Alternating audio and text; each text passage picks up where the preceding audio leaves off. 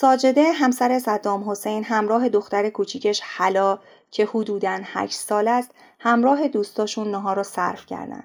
دوست اونها زنیه که همراه پسر کوچیک و دختر جوونش اونجاست. حلا با پسر در حال بازیه. ناگهان حین بازی به سربازهایی که اونجا ایستادن دستور میده هم بازیشو به باغچه پرت کنن. سربازها اطاعت می‌کنند. حالا چند بار دیگه هم این فرمانو میده و سربازها هم اجرا می‌کنن. پسر کلافه و ناراحت از این وضعیت توی لحظه ای خودش از دست سربازها خلاص می‌کنه و با چشمهای پر اشک به سمت خواهر جوونش میره که از فرط خشم و ناراحتی و ناتوانی خودشو منقبض کرده. خواهر جوون که اسمش زینبه آغوشش رو باز می‌کنه برادرش رو پناه میده و اون رو محکم با بازوهاش بغل می‌کنه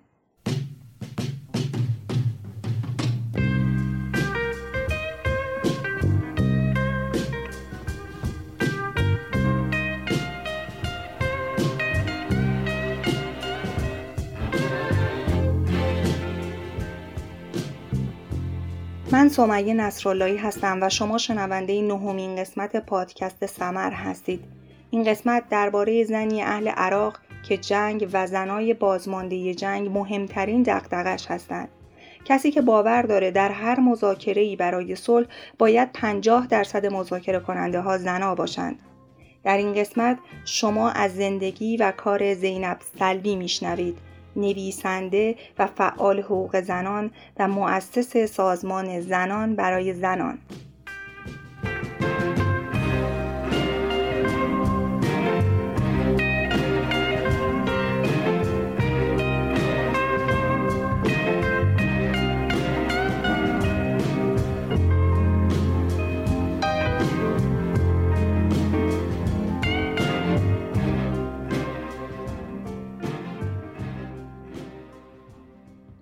زینب سلبی متولد 1968 تو عراقه. پدرش قبل از اینکه خلبان شخصی صدام حسین بشه خلبان هواپیمای مسافربری بود.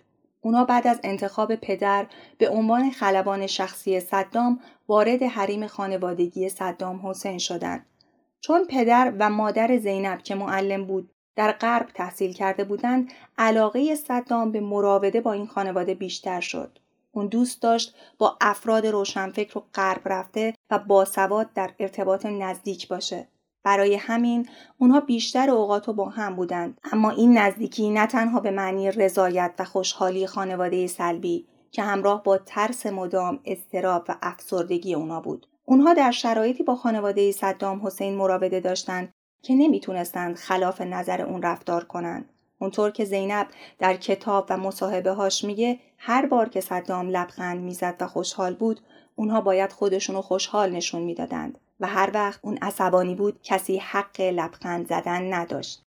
زینب درباره این موضوع میگه نزدیک بودن به شیطان به معنی در امان بودن نیست بلکه برعکس. صدام تعداد زیادی از نزدیکاشو کشت اون با هر کسی که خلاف میلش رفتار می‌کرد برخورد می‌کرد و هر تهدیدی علیه خودشون نابود می‌کرد هر قدر قدرت صدام بیشتر می‌شد فرار از حلقه نزدیکان اون هم سختتر می‌شد وقتی زینب یازده ساله بود جنگ ایران و عراق شروع شد و پدرش از همین زمان خلبان شخصی صدام شد بچه ها که صدام رو امو صدا می زدند یاد گرفته بودند به ایران و ایرانی فش بدن و در مسابقه کی بهتر لعنت نصار عجم ایرانی می‌کنه خودشیرینی کنند.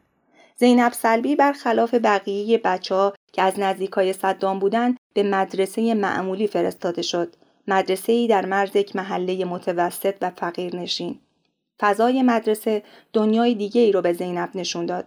شنیدن خبر اعدام افراد توسط صدام یا شکنجه شدن مخالفان توسط نیروهای صدام اونو بیشتر از همیشه با واقعیت مواجه کرد.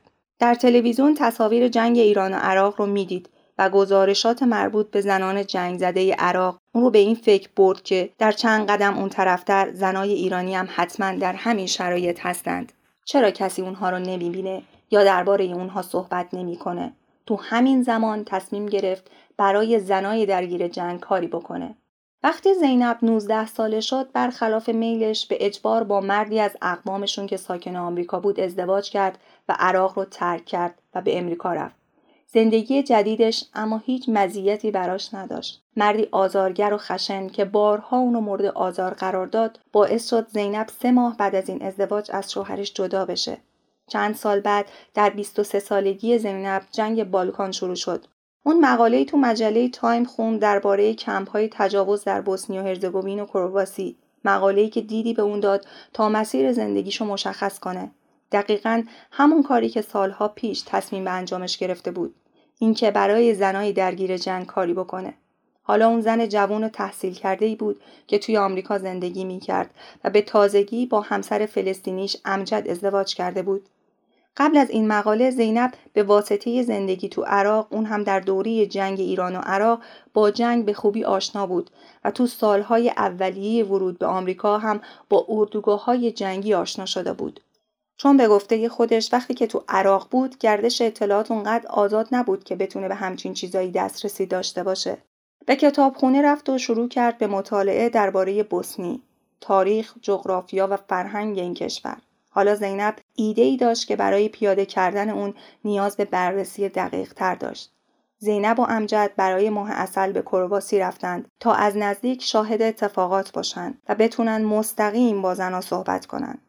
هدف اول اون صحبت با زنایی بود که در جنگ مورد تجاوز قرار گرفتند اما با واکنش زنهایی مواجه شدند که توی این مسیر تحقیق با اونا روبرو بودند زنها می‌گفتند یا باید به همه زنها کمک بشه یا به هیچ کس نمیشه توی این شرایط زنای مورد تجاوز قرار گرفته رو دستچین کرد و نسبت به بقیه بی تفاوت بود.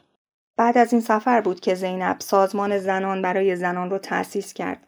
اون سفر کرد به کشورهای جنگ زده تا از نزدیک با مشکلات زنان آشنا بشه. صدای زنا بشه و برای اونها قدمی برداره. به کنگو رفت، به رواندا، سودان سفر کرد و افغانستان و فلسطین و همینطور عراق. تمام این سالها سعی کرد به جهان بفهمونه جنگ برای زنها مصیبتی چند برابره و اینکه جنگ چطور زنها رو ضعیف تر کرده و بیشتر به حاشیه می‌بره. وقتی زینب تصمیم گرفت به کرواسی بره تا اون زمان 20 هزار زن توی اونجا مورد تجاوز قرار گرفته بودن. این عددی بود که لحظه ای از جلوی چشاش کنار نمی‌رفت. توی یکی از کتاباش می نویسه چطور چنین چیزهایی می تواند روی دهد. این بار برای بیعملی خود چه بهانه ای داریم؟ او هر بهانه ای را کنار گذاشت و دست به عمل زد. دو ماه متوالی زینب و همسرش امجد در یک کلیسای محلی پول جمع کردند و با هم زنان برای زنان بوسنی را بنا گذاشتند. توی طول سفر به کرواسی و گفتگو با زنای مختلف سرگذشت خشونتبار اونها چنان روی زینب تاثیر گذاشت که نتونست اندوه و رنج اونا رو فراموش کنه. بعضی از زنها در مورد انتقامجویی سربازا حرف می‌زدند که حین تجاوز از بیعدالتی تاریخی صحبت می‌کردند. زینب تو کتابش نوشته گویی زنان میدان نبردی بودند که در آن مردان پیروز می شدند. زنای زیادی برای حمایت از زنان بوسنی و کرواسی اعلام حمایت کردند. هرچه تعداد این حامی ها بیشتر می‌شد برای سلبی مسیر سازمان بین المللی زنان برای زنان روشنتر و محکمتر می‌شد. کارکرد سازمان زنان برای زنان به این شکله که سازمان از همه زنان می‌خواد که حمایت از یک زن بازمانده جنگ رو به عهده بگیرن. ماهی سی دلار برای اون زن بفرستند و در کنار این کمک مالی باش نامه نگاری کنند و عکس تبادل کنند. تا این کمک فقط جنبه مالی نداشته باشه بتونن برای زن آسیب دیده زورق امید باشن. و دیگه اینکه این دلگرمی ایجاد بشه که کسی هست یه جای دیگه دنیا که خواهران دوستش داره و ازش حمایت می‌کنه. توی جنگ آدما فکر می‌کنن فراموش شدن و جهان بهشون توجهی نداره. برای همین نامه ای از یه غریبه نوریه تو دل اون زن و صدایی که میگه جهان چندان هم جای بدی نیست. به علاوه این کارها سازمان برای حمایت از زنها و برای اینکه اونها زودتر به استقلال برسن براشون کلاس های آموزشی برگزار می‌کنه بهشون مهارت یاد میده و کمک می‌کنه کار پیدا کنن یا وامی بگیرن و خودشون کاری شروع کنند این سازمان تا حالا به صدها هزار زن توی هشت منطقه دنیا کمک کرده و تونسته بیشتر از 120 میلیون دلار کمک مستقیم برای زنهای تحت حمایت خودش جمع کنه. طبق گفته خانم سلبی 80 درصد کمک ها به سازمان زنان برای زنان رو زنها و بیشترین سرمایه را اشخاص تعمین می‌کنن. در واقع این سازمان همونطور که زینب سلبی میگه باعث میشه پول مستقیم به دست افراد برسه. میگه حس می‌کردم باید اینطور می‌شد چون می‌تونست به اونها حق انتخاب و آزادی عمل بده. این مبلغ هر چند کم طبق اختیار خودشون خرج می‌شد و این شرایط استقلال رو براشون بیشتر فراهم می‌کرد. زنان برای زنان راه فوق‌العاده‌ای بود برای رسوندن مستقیم پول به دست زنای نیازمند. نه اینکه پول به دست سازمانهای غیر دولتی یا مؤسسات دولتی برسه.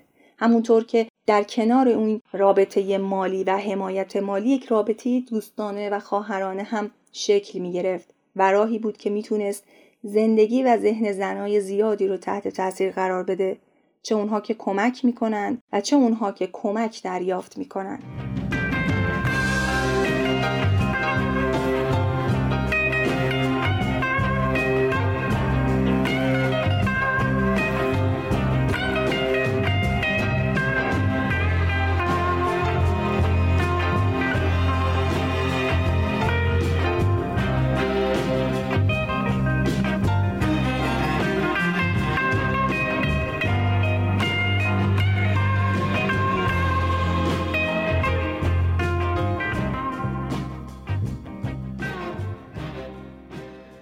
سال 2016 مجله پیپل زینب سلبی رو به عنوان یکی از 25 زنی معرفی کرد که در حال تغییر دادن جهان هستند و مجله سیاست خارجه اونو یکی از صد متفکر پیشرو جهان معرفی کرد. شرکت تجارت عربی تو سال 2017 اونو زن شماره یک تاثیرگذار جهان عرب معرفی کرد. زینب اخیرا هم به خاطر فعالیت های بشردوستانش در مورد زنان بازمانده از جنگ جایزه الینور روزولت رو گرفته.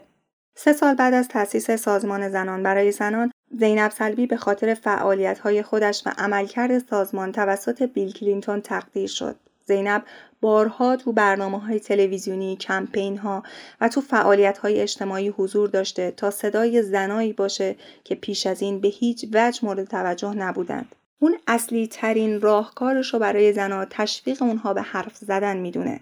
حرف زدن در مورد ظلمی که بهشون شده و سوء استفاده هایی که از اونها شده. اون سالها بعد از مهاجرت به آمریکا هیچ وقت در مورد زندگی در کنار خانواده صدام صحبت نکرده بود.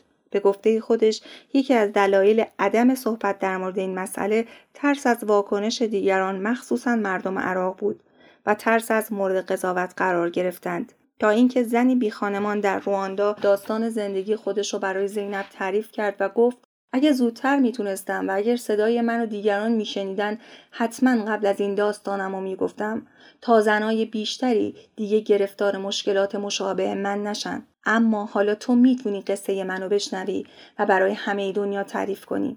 زینب با مواجهه با این زن تصمیم می‌گیره داستان خودش رو هم بگه. از نظر اون وقتی زنی داستانش رو تعریف می‌کنه این پیام رو به دیگران میده که شما تنها نیستین و همه باید قدم به جلو بذاریم و حرف بزنیم. به این روش میشه مانع از چرخه خشونت شد.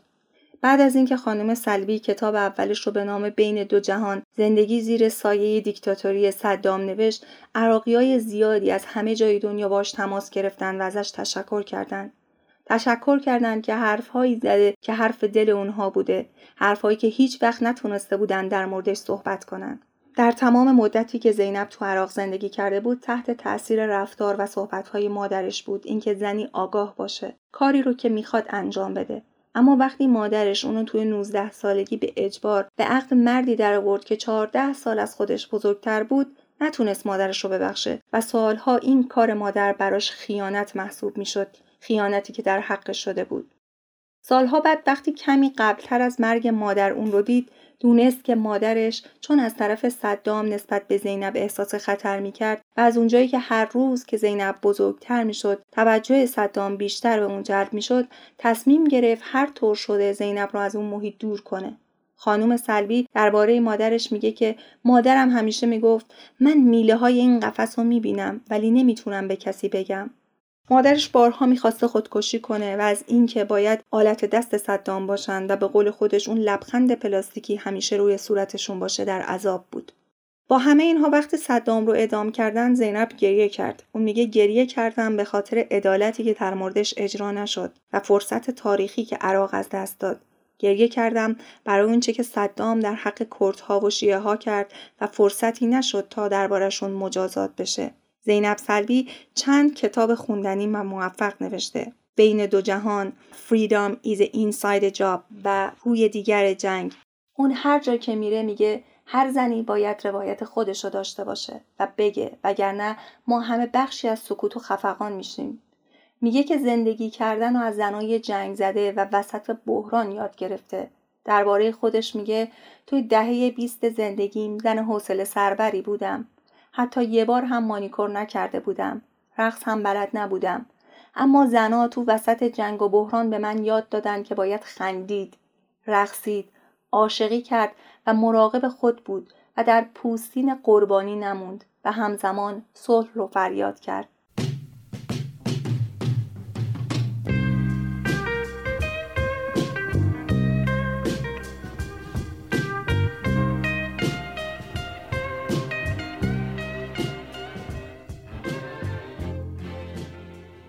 ممنونم که به سمر گوش دادین. شما می‌تونید سمر رو از app هایی مثل شنوتو، Castbox، iTunes و Overcast بشنوید. همینطور می‌تونید سمر رو با account at سمر پادکست تو توییتر، تلگرام و اینستاگرام دنبال کنید.